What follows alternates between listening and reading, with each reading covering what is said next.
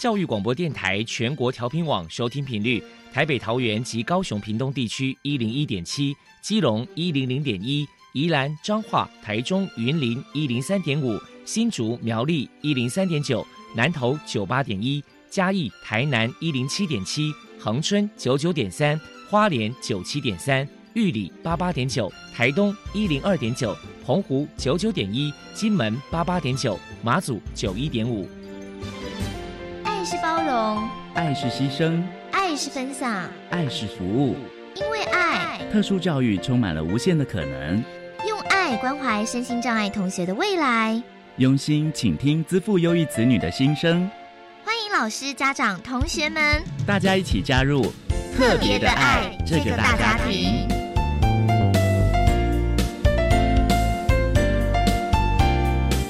本节目由教育部学生事务及特殊教育司指导，国立教育广播电台监制，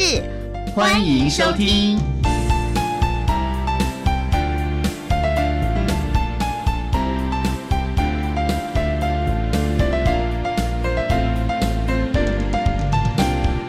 因为爱，我们在空中相会，欢迎您再度收听特别的爱，我是小莹。这个节目在每个星期六和星期天的16:05到17点播出。在今天节目中，将为你安排3个部分。首先，在爱的小百科单元里头，波波将为你安排超级发电机单元，为你邀请幸福社会福利基金会的创办人和执行长胡明珠，胡执行长为大家说明幸福社会福利基金会的相关服务，希望提供家长老师可以做参考。另外，今天的主题专访为你安排的是爱的搜寻引擎，为你邀请获得108年优良特殊教育人员荣耀的高雄市私立树德高级家事商业职业学校综合职能科的贺信荣老师，为大家分享多元的启发试探，谈高中教育阶段智能障碍学生教学的策略以及注意的事项，希望提供家长老师可以做参考。节目最后为你安排的是爱的加油站，为你邀请获得108年优良特殊教育人员荣耀的屏东县赤山国民小学资源班的陈志远老师，为大家加油打气了。好，那么开始为您进行今天特别的爱的第一部分，由波波为大家安排超级发电机单元。超级发电机，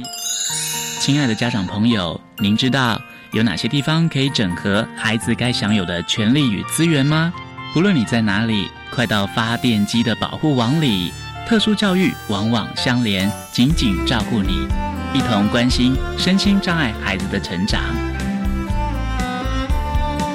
Hello， 大家好，我是 Bobo。今天的超级发电机，我们特别邀请到幸福社会福利基金会的创办人，同时也是执行长胡明珠女士，大家都称她为明珠妈妈。我们请她来跟大家介绍一下基金会的相关服务。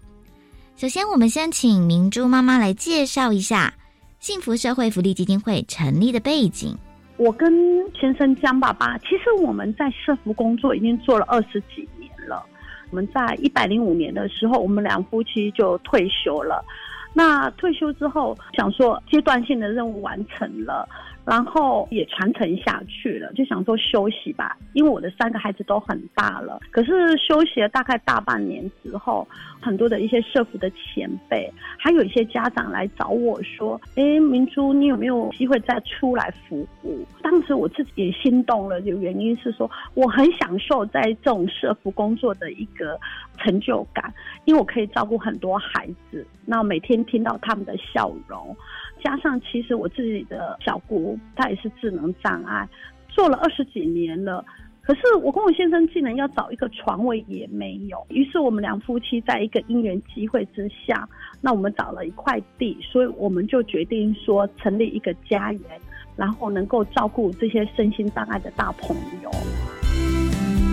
接下来我们请明珠妈妈来谈一谈基金会的服务项目有哪一些。我们是以4大目标为主，机构的照顾、家庭的支持、社区的关怀、就业辅导。我们也在108年，就是去年7月的时候，我们成立一个全日型的一个住宿机构，就叫友爱家园。那我可以照顾80位中度、重度、极重度的智能障碍的大朋友。那最主要，我们这些大朋友住在这边，我们可以提供他们生活自理的训练、工作训练，然后他们的一些多元化的一些休闲活动，那还有提供一些医疗复健等这些服务。简单的说，就是这些18岁以上的大朋友来到我们家园，不会什么我们教什么。如果说他的生活自理是可以的，然后他也有工作的一些意愿态度，那我们就会训练他们做一些工作，甚至于我们家园也成立一个清洁的工作队，然后帮人家做居家打扫、办公室打扫之外，那我们希望这些大朋友能够多一些收入，这些收入可以让他们有机会赚一些收入，那也提升他们自信心，减轻家长的负担。如果没办法出去工作的，我们就会在家园里面，我们有代工，那我们会让他们做代工，代工也可以训练他们的一些专注力，然后也可以多一些收入。那加上只要我们工作人用正向的方法去引导他们，去肯定他们，其实我们这些大朋友都做得很好。那也很谢谢厂商提供给我们这个工作机会。幸福社会福利基金会曾经举办过哪些活动与人们互动交流？我们请明珠妈妈跟大家说明一下。我们是去年成立的，所以我们在去年的12月的时候，我们有一个圣诞市集。那我们在嘉园的广场，我们有办一个圣诞市集，然后我们邀请很多单位来我们这边摆摊，让在地的龙潭人看到我们，认识我们。那甚至有星巴克的咖啡来这边摆摊设摊。那这是我们目前最大的一个活动。一般的交流的部分，就是可能我们的大朋友如果有机会，我们会让他们到外面去参加一些活动，比如说园游会啦，或者我们会带他们到社区里面，或者一些旅游景点，我们会带他们出去外面玩。比如说我们有去带他们去采草莓、北埔一日游，然后地景节的一日游，这等等，我们都会让我们这些大朋友有机会就出去看看外面，然后就是可以到社区里面去融合到社区里面的一些活动。我们就请您来跟大家说明一下，基金会在未来有哪一些计划。其实我们是收就是18岁以上的成年人。我自己基金会的部分，我希望期待说，我家人这边如果80个大朋友收齐之后，我希望能够做一些，比如说庇护性的工厂，还有小作所。我还有一个很大的一个心愿是，如果可以的话，我还有能力，我希望做一个护理之家。因为家园里面已经有3位50岁以上的老憨儿，我会担心说，其实一般憨儿来讲，他的生理功能会比我们正常人退化10到15岁。那我也担心说，这些老憨他们如果说将来要是插管之后，或者比较需要有一些医疗的一个部分，可能我家园就没有办法照顾。所以我自己很希望说，我有生之年，我可以再成立一个护理之家，成为他们这些憨儿或老憨的终点站。请问一下明珠妈妈，如果说家里面有智能障碍的孩子，身为家长在教养上有哪一些小撇步呢？智能障碍的部分，就是这些大朋友，我觉得我们很重要，就是说家长跟机构的配合。那这个小撇步就是，如果家长有把孩子把他的状况告诉我们机构的话，我觉得就是互相就是以孩子为中心去训练他，去满足他的一些需求。那我常常讲一句话说，孩子在你家的是你的，那在家园是我的。那是我们的情况下，是不是我们都要以孩子为中心？就是双向的沟通，我觉得很重要。因为有时候这些智能障碍的大朋友在家里面的表现跟在机构的表现是不一样的。通常妈妈都会讲说，父母亲都说，在机构里面怎么看他的状况、情绪各方面，他会觉得不一样。那我就跟他说，这个就是我们可以互相去努力。如果说在家里面有特别的状况，可以告诉我们，然后我们可以跟我们这些大朋友说，因为我们只要好好跟他们说，提醒他们，记得哦，回家要帮忙做事，然后我们不能生气，我们可以跟妈妈说什么去引导他。那我觉得这样一个方式是很重要，就是比较正向的去支持他。因为现在大家的教育很多都说不行、不可以、不要，那我觉得我们从事这个工作绝对不要去讲不行、不可以、不要，而是先去了解他的状况。假设如果他没有语言的大朋友，我觉得很重要也是在生活上面去观察他的一些动态，如果细心下来，其实我觉得都可以找到一些脉络。那我们知道说，就算他不能说话，可能我们在他的肢体上面，或者他的表现上面，甚至于他一个眼神，我们都可以知道他需要的是什么。有时候他没办法说，他情绪没办法抒发，那是不是可以让他转换一些空间？如果他喜欢听音乐，是不是我们可以提供音乐的部分，让他满足他，让他能够比较稳定？那甚至于说现在天气热，我们是不是要给他比较舒适的、凉爽的一个环境？等等，这个都是我觉得都要很细心的去做一些观察。最后，您还有什么样的想法想要传达的呢？如果有智能障碍大朋友的家属，如果你们有需要我们幸福服务的话，欢迎您拨打03-489-0179。那也在这边也请大家帮忙的是，因为幸福刚成立，那我们社会的资源是很薄弱的，如果大家有需要做爱心的话，也欢迎大家帮助我们，不管是定期的小额捐款，还是物资生活上的一些生活必需品，我们都非常需要的，甚至于因为是住宿的单位，柴米油盐酱醋茶，菜肉生活物资，我们都很希望大家能够帮助我们。如果大家愿意帮助我们的话，那我也欢迎，如果不知道怎么找到我们，那也就 Google 幸福就找得到我们了。谢谢。非常谢谢幸福社会福利基金会的创办人，同时也是执行长胡明珠女士，也就是明珠妈妈接受我们的访问。现在我们就把节目现场交还给主持人小莹。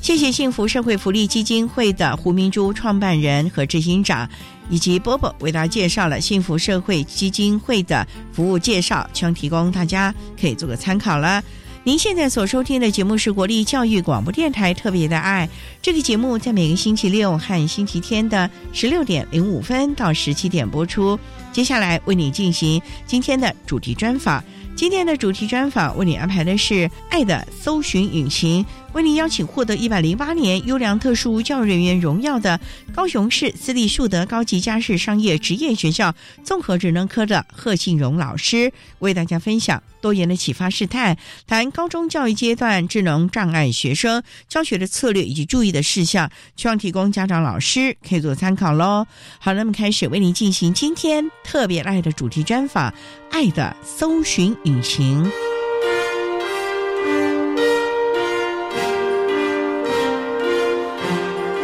爱的搜寻引擎。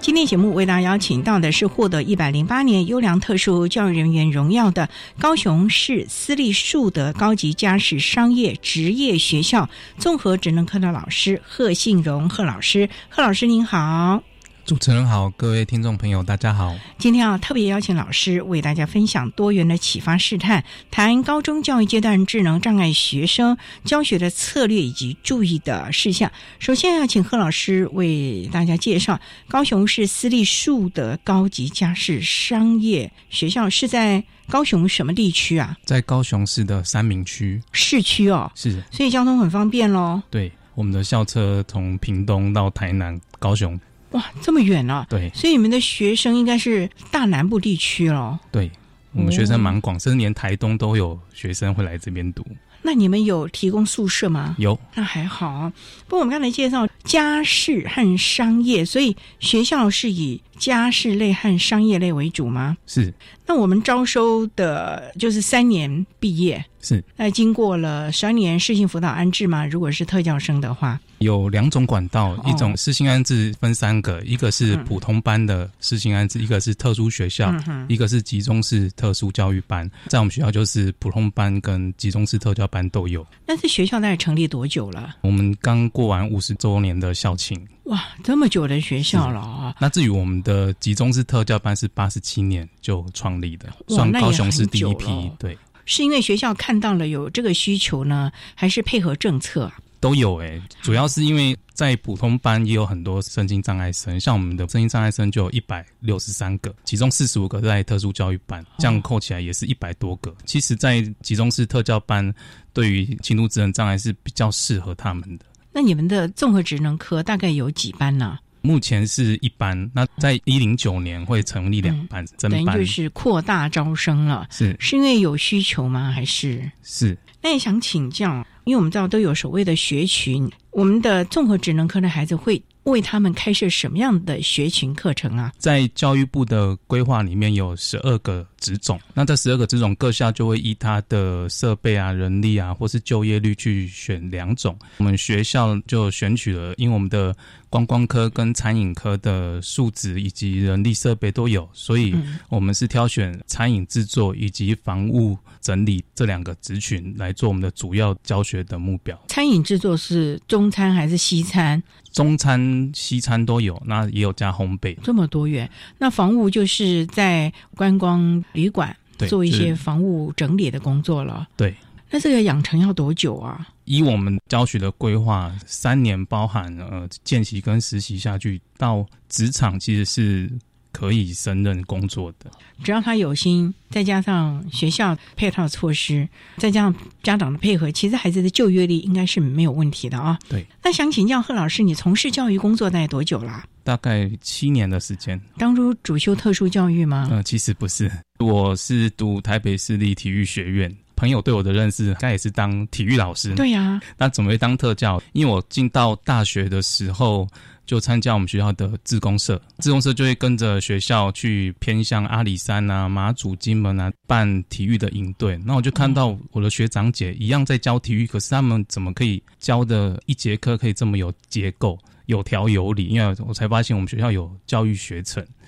那我们学校有小教跟中等特教，那我会选择特教是因为在参加志工这个过程，我参加到一个轮椅网球的赛会志工。原本我参加的时候，我以为强度可能就是一个爱心的活动而已，没想到参加之后发现，哇，因为那个强度跟一般人的体育竞赛强度是差不多的，我就有点惊讶，而且他们散发那一种气氛让我很感动。那也在里面认识了一样修特殊教育学程的学姐，所以就进到特殊教育。毕了业就直接到我们的树德家商吗？毕了业实习之后，我先到桃园启智学校服务特殊教育役。印象很深刻，我10月3号退伍，我在10月4号就进到树德，直接担任特教班的导师，一直到现在。对，隔年被提拔变特教组长，服务到现在有6年的时间，所以行政和教学都有经验了啊！谢谢学校。那我们稍待再请获得108年优良特殊教育人员荣耀的高雄市私立树德高级家事商业职业学校综合职能科的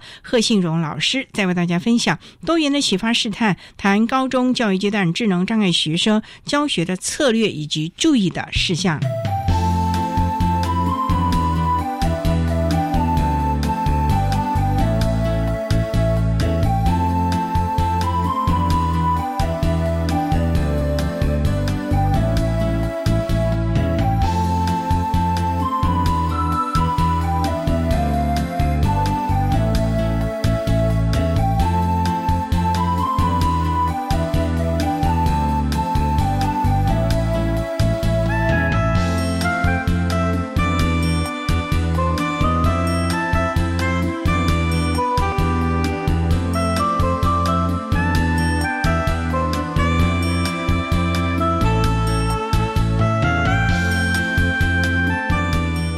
教育电台，欢迎收听《特别的爱》。在今天节目中，为你邀请获得108年优良特殊教育人员荣耀的高雄市私立树德高级家事商业职业学校综合职能科的老师贺信荣贺老师，为大家分享多元的启发试探，谈高中教育阶段智能障碍学生教学的策略及注意的事项。那刚才贺老师为大家简单的介绍了树德家商的相关资讯，以及贺老师从事教育工作的机缘。想请教贺老师，我们树德的养成就是以升学还是要以就业为导向了呢？集中式特教班成立的宗旨以及规划里面都以就业为导向。我们的孩子的就业状况都还稳定吧？以我们学校目前的就业率大概在7成左右。哦，那些3成是可能会继续升学，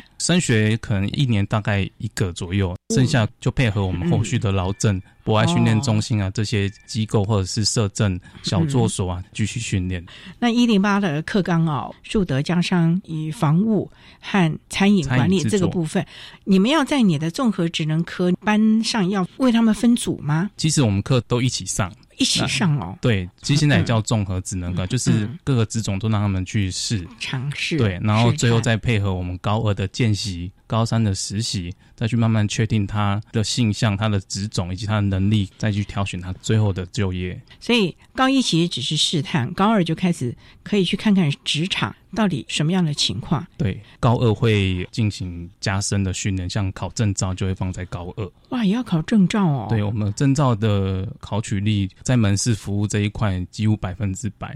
你们还有门市服务哦？还有，所以还蛮多元的咯。对，只是在108课纲是比较集中在餐饮跟房务，这2个应该也有证照吧？有房务，有房务证照，那餐饮有饮调，有烘焙，所以其实都还蛮多元的试探了。最重要就是你们怎么样让孩子循序渐进的学的这个技巧吧。虽然高1都是整个试探，可是到了高2应该就开始要比较细部的分科了。这个部分有跟家长协调过吗？或者是大家有讨论过家长的期望、孩子的能力，大家有没有做个通盘的了解？其实在法定的里面有一个叫 IEP 会议，就是这种个别化教育计划会议，我们就会每学期进行讨论他的上课情形，各科老师出席跟家长讨论，让家长知道学习的状况是如何。到我们的高2之前就会开一个期末会议，然后就会讨论他适合去哪个职场先做试探，那一个学期之后又在讨论这个职场需不需要更换，或者是换到别的职种或继续，就每学期进行讨论到高3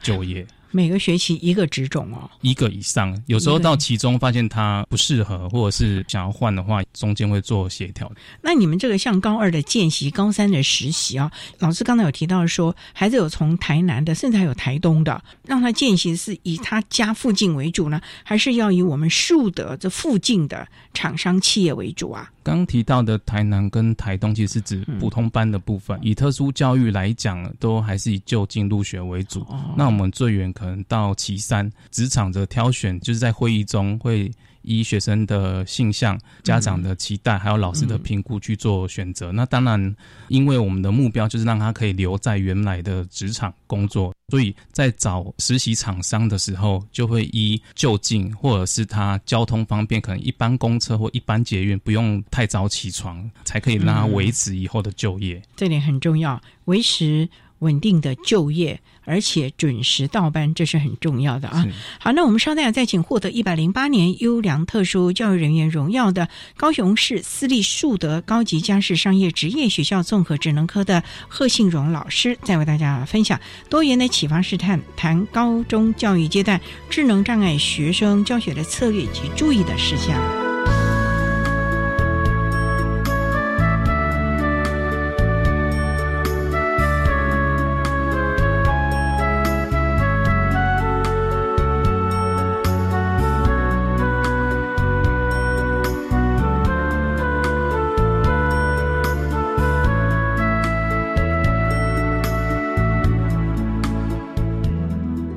各位听众大家好，我是110学年度身心障碍学生适性辅导安置总召学校国立和美实验学校吴新宏校长，在此说明本年度适性辅导安置重要时间流程，给各位家长以及老师们来了解。简章是于109年11月16号上网公告，109年12月11号至12月25日办理说明会，开缺名额会于109年12月31号公告。这一次的简章会于110年的2月17以及2月25以前，需要由国中端来完成网络报名作业。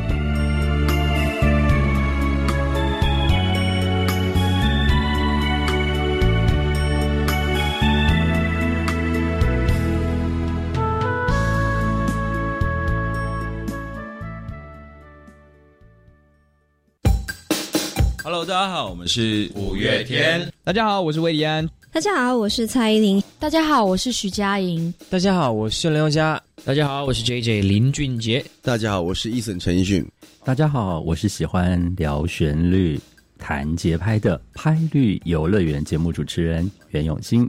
欢迎每周五六日晚上10点到11点钟收听拍律游乐园。我们要成为高职优质化学校，各位老师有什么提案呢？规划校本国际教育计划，培育全球公民，提升基本阅读能力，教学生会运用资讯或新兴科技解决问题，赞哦！巩固基本学历，提供学生生涯试探、生活应用等课程。好，积极进行，我们一定会成为优质化的高职。以上广告由教育部提供。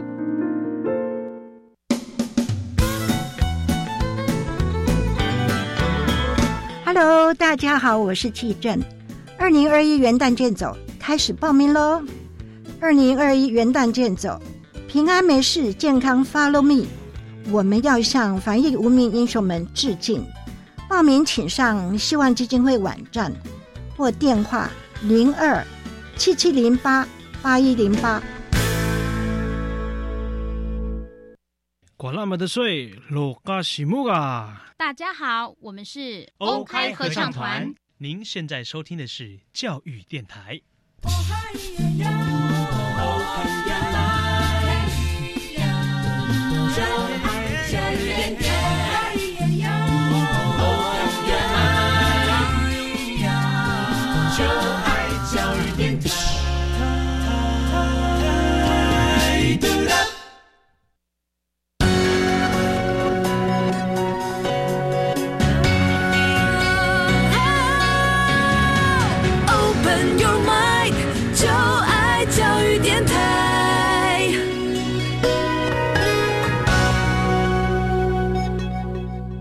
电台欢迎收听特别的爱，在今天节目中为你邀请获得108年优良特殊教育人员荣耀的高雄市私立树德高级家事商业职业学校综合职能科的老师贺信荣贺老师，为大家分享多元的启发试探，谈高中教育阶段智能障碍学生教学的策略以及注意的事项。刚才在节目的第一部分，贺老师为了简单的介绍了树德家商的相关资讯，以及在教导综合职能科的孩子们的基本的概念。老师有没有一些你在实务上教学啊，觉得在我们综合职能科的孩子最应该要养成的是一个什么样的观念和态度啊？工作态度绝对是不管是特殊生还是一般生是很重要的。那在集中式特教班它的特性来说，工作态度我觉得排在第一名，就是听指令跟服从这一件事情，听老板的指令。对，因为我们跟厂商的回馈，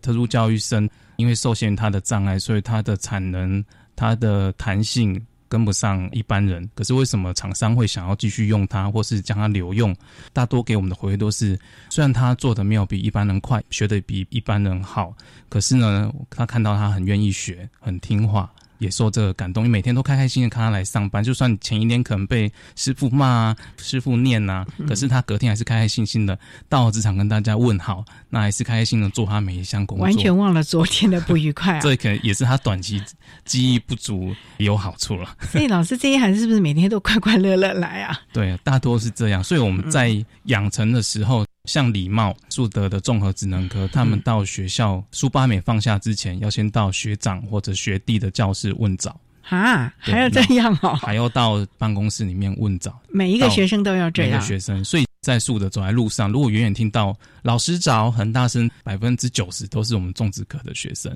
礼貌是第一名。那这会不会带动其他的同学啊？我们学校也在执行礼貌运动，常常被提出来，就是我们的种植科都是大家的表率，都要向他们学习。他们很可爱，因为青少年嘛，就觉得这种大声喊，然后站在老师办公室门口，老师早，站在教室门口跟学长学弟啊早啊，这个有人会觉得好像有点拍谁的感觉。对，可我们这些孩子只要老师教了他，成为习惯，就会每天自动报到，是不是？当然一开始他们也是会有抗拒的，可是其实这是我们的传统，学长姐做，学弟妹就会跟着做，所以这样这个传统就一直流传到现在，我们都维持。所以就是一个系列的教下来。对，除了这个之外，我们也要求每个人在中午都会刷牙啊，还有我们的训练打扫的方式有点像日式的，我们是用抹布在地上跪着擦，我们不用拖把的。当然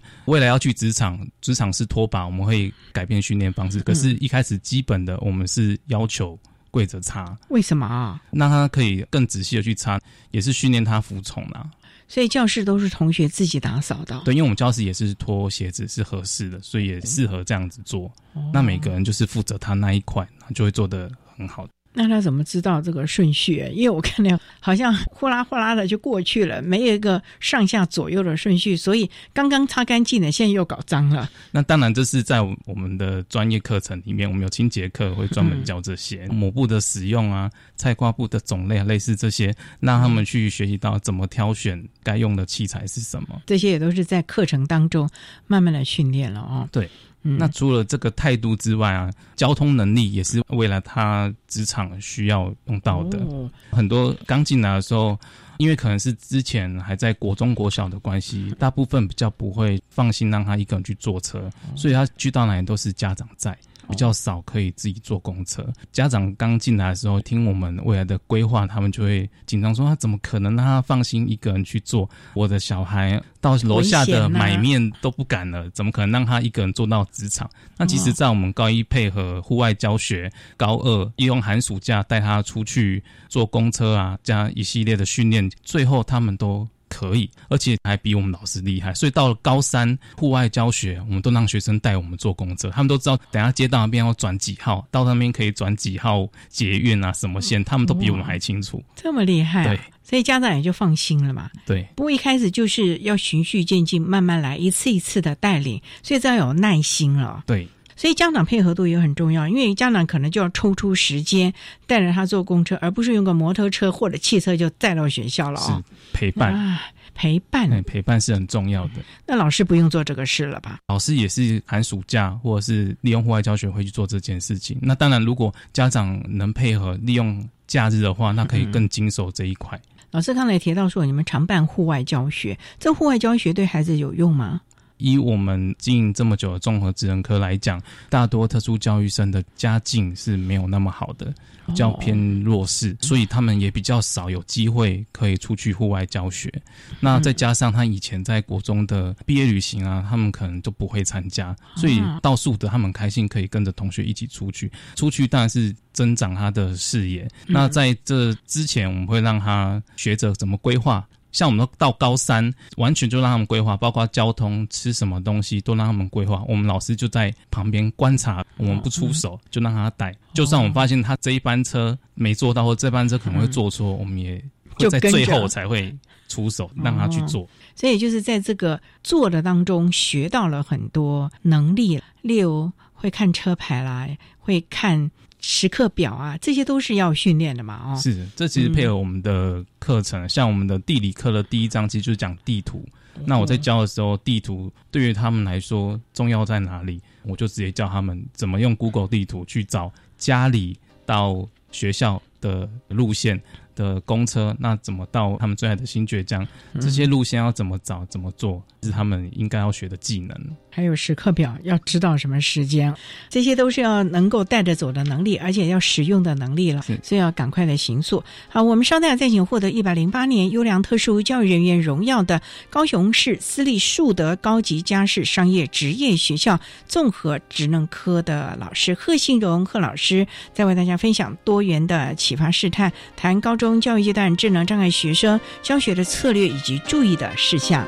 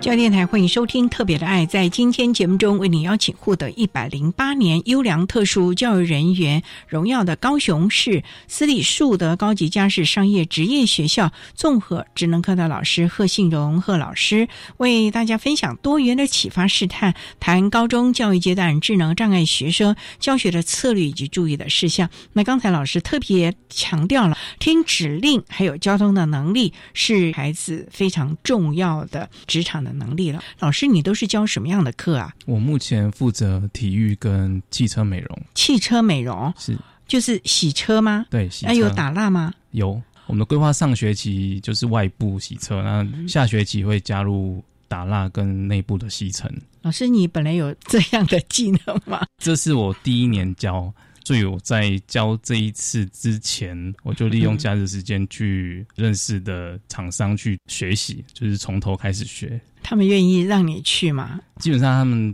在我说明我是为了教导这些种植科特教班的孩子，他们都蛮愿意帮忙的。所以这些企业这些洗车厂也都蛮有爱心的。他们也愿意，也感谢有很多包括中油加油站，他们都愿意提供这个机会让我们的孩子，也愿意提供让我去学习。那学校有这相关的设备吗？学校对种植科的设备经费是用的蛮完整的，我们也请外面专业的洗车厂的厂商来帮我们规划整个洗车的器材，看到我们某些器材还甚至还说，哇，这用的比外面的洗车厂还要好了。那在教孩子洗车的时候有什么要特别教？不就是弄上水然后再弄上什么泡沫啊，不就是我们看他们就是这样洗吗？还有什么美感的？其实洗车对于我们来说有分成加油站，那加油站可能就是比较简单，他们好像都拿一种喷枪是不是？对，甚至有些现在是用机器喷的，也不需要自己喷的，就有很多类啦。那其实这么多类，智能障碍生他有类化的问题，所以他可能这边学完稍微改变就不会了，所以我们就是在各种都学习之后，由特教老师自己去拟定一套适合他们的，因为算通用的，就是让他们能快速的媒合厂商的方式，所以有一个基本的程序还是要教，所以他们不会到现在流程都是可以记得的。不过老师洗车其实蛮辛苦的这个炎炎夏日可是没冷气，你要露天了不起上面有一些什么遮阳的，可是它是在户外冬天又很冷，那又要弄水，很多家长就舍不得说，哎呀，我的孩子会感冒，尤其寒流，大热天你看晒得红咚咚的，这个部分你们要怎么样跟家长沟通，愿意让孩子去做这样的学习或者是将来职场的安排呢？大多的家长对于洗车这行业他们都会觉得很辛苦，那其实这个对于我们特殊教育生来说是一个很大的就业市场。这也就是说，虽然我们的课程是餐饮跟房务，但还有一个洗车，就是因为我们看到以往以来我们的就业率在洗车上是蛮高的，所以这个我们一样持续的做训练。这个沟通当然就很重要了，必须让家长知道孩子他必须要有一个能养活自己的技能。就算他们进来可能看了吴宝春的电影，我觉得我想要做面包，可能幻想进到烘焙的场所里面，他是在那边揉揉面团，然后可以创造出很多很多可口的面包出来。可是事实上进到职场里面，他可能光刷烤盘就刷了一年，刷了半年，他就会觉得哇，完全不一样。我还以为很轻松，那以为房务是穿得漂漂亮亮的，东整理西整理就好。可是他们不知道，一天可能要完成12间14间，其实是很出众的。其实他们对工作会有一些想象。那其实中了职能科，很多职种他们去试，每种职种他们都保有基本的就业能力。未来不管他这份工作做满不满意，或是他有没有意愿，他至少在换工作的时候可以快速的保留这个技能。这个其实洗车我做过，所以很多人绕了一圈回来还是做洗车，因为最容易有工作的机会了。对，因为他们流动也高，因为洗车场就蛮多声音障碍生，甚至在高雄还有专门聘用声音障碍生的洗车场，这么多元哦。是，不过这个体力就很重要了耶。是，因为我们这些孩子说实在的，很多都没什么休闲的运动的习惯，对，所以你要怎么让他能够站个洗部车也要20-30分钟哎，房务的话，那人家退房到进房，这中间大概才2-3个钟头、3-4个钟头哎，就像你讲的20间，那是跟时间赛跑的哎。所以体育对他们来说就很重要。那我另外教的课程就是体育，我原本就有体育的背景，所以我在体育课上是适应体育，就是为了特殊教育生去做设计的。我们的观念是觉得体育在设计之下，没有特教生玩不起来的运动。像桌球来讲，他们可能因为中间那个网子打过来打过去就卡在网子上，就没办法进行，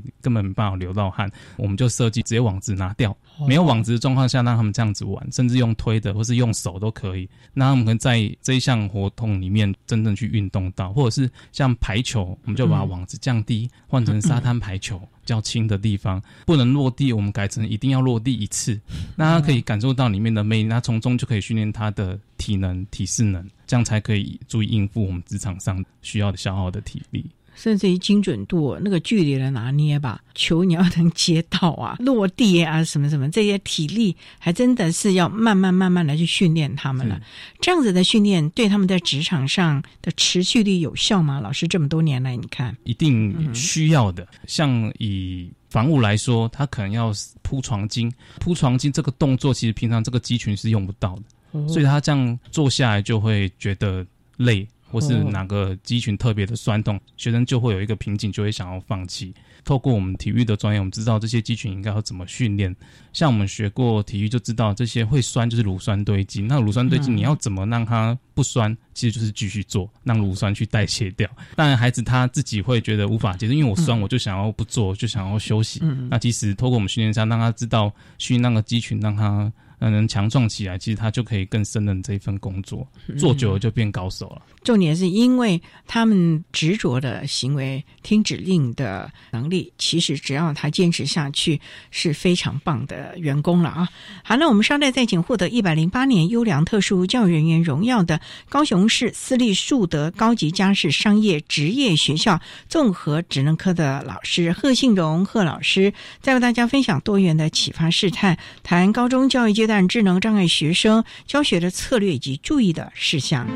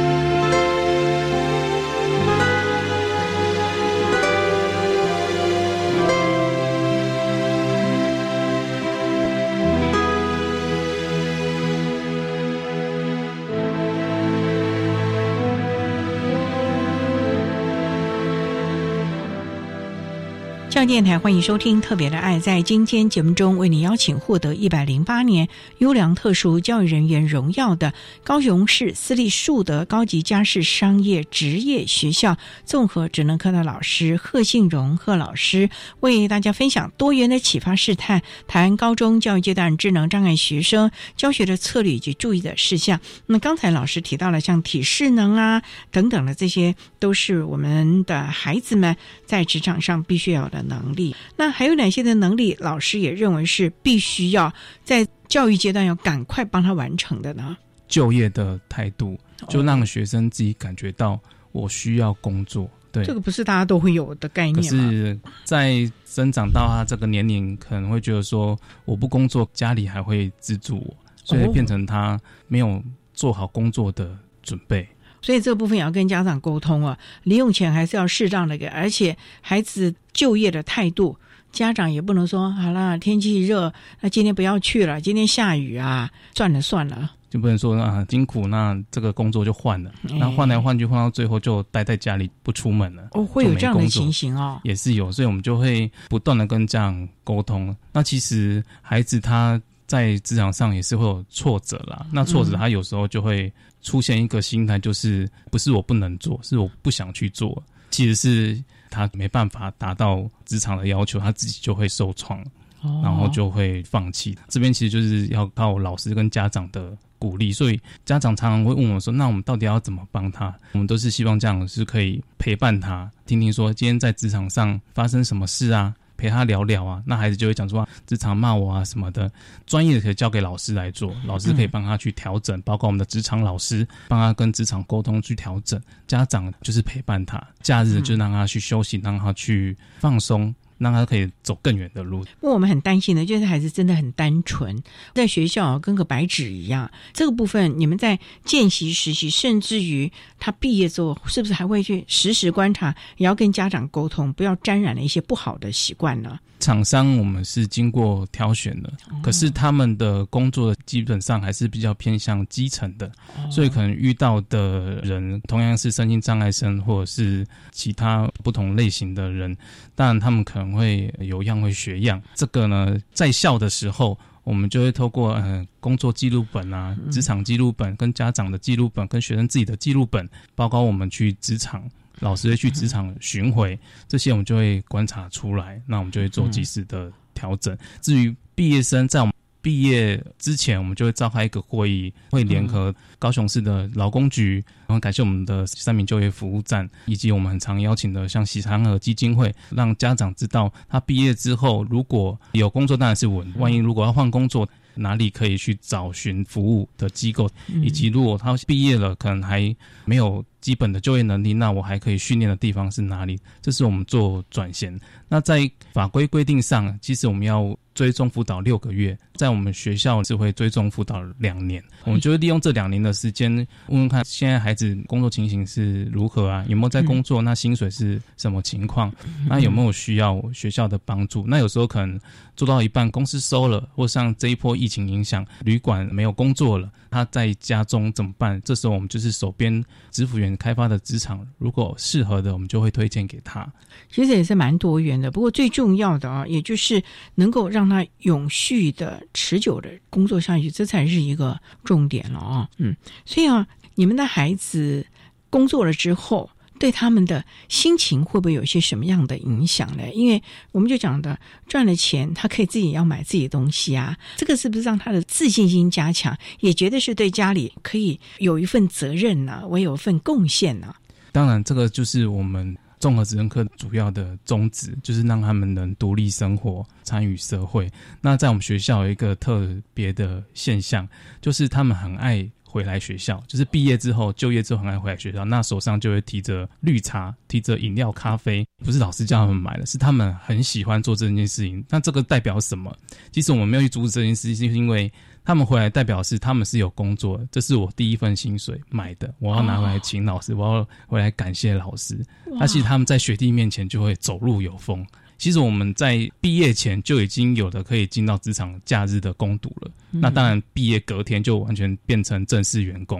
所以我们有破纪录，毕业隔天就有学长迫不及待直接提着饮料回来就是要让大家知道我已经在工作啊，甚至有些制服还不想换，就是穿回来给大家看，好可爱哦，对，很可爱。那学弟妹们会不会就好开心，很羡慕？这其实也是你们有意营造的一种氛围吧。对，所以我们就会大力的说，你看学长好厉害，他已经在什么什么职场，他在实习的时候就已经被老板给预定下来，我就是要让这孩子在我的公司，你们都可以这样。所以让孩子无形中我也可以，也会激励了他们愿意努力工作，也可以拎着饮料回来跟老师跟学弟妹们表现一下了啊、哦！所以老师你自己看到他们拎着饮料回来，不在乎喝那一杯，而是那种你看到孩子成功的那种感觉吧。对，当老师很开心，让看到孩子在我们的教育之下可以在社会上有利用自己的专长去做一份养活自己的工作，这是我们最感到欣慰的地方。所以你们最大的孩子应该有30-40岁了吧？有，现在我32岁，在我们种植科87年就已经创立了。一样，现在我们学生实习的场所里面的员工，一问之下原来是我们种植科第1届、第2届的，连我可能都要叫叔叔了，因为这个有连结，他们几天后他们就来学校找以前的老师，当然他以前的老师可能退休，可能就剩主任这些他们认识了，很感动。他们进来还是保有我们的传统，很有礼貌，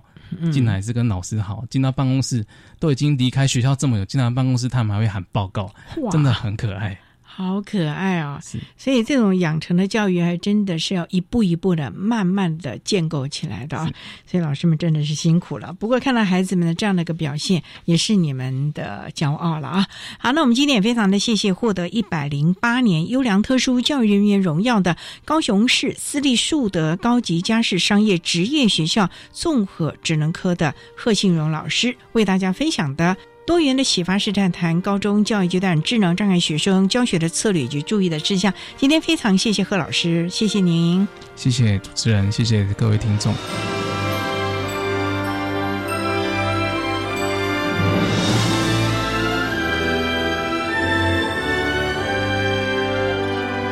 谢谢获得108年优良特殊教育人员荣耀的高雄市私立树德高级家事商业职业学校综合职能科的贺信荣老师为大家分享了高中教育阶段智能障碍学生教学的策略以及注意的事项，希望提供大家可以做参考咯。您现在所收听的节目是国立教育广播电台特别的爱节目，最后为你安排的是爱的加油站，为您邀请获得108年优良特殊教育人员荣耀的屏东县赤山国民小学资源班的陈志远老师为大家加油打气咯。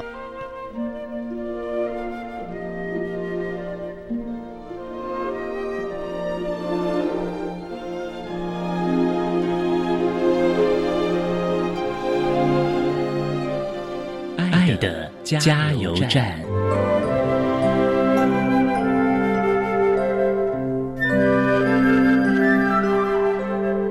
各位听众大家好，我是108年优良特殊教育人员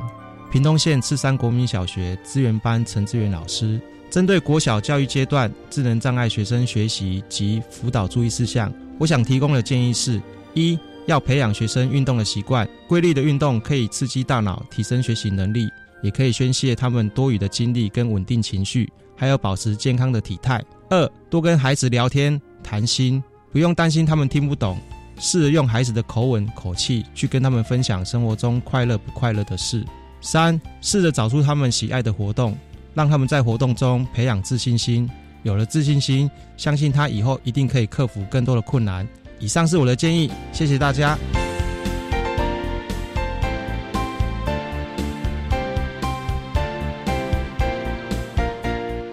今天节目就为您进行到这了，感谢您的收听。在下个星期节目中，为您邀请台中市立启明学校学务处的王信凯主任为大家分享寻觅最优势的学习策略及技巧，谈国中教育阶段视觉障碍学生学习策略以及学习辅具的运用重点，希望提供大家可以做参考了。感谢您的收听，也欢迎您在下个星期六16:05再度收听特别的爱，我们下周见了，拜拜。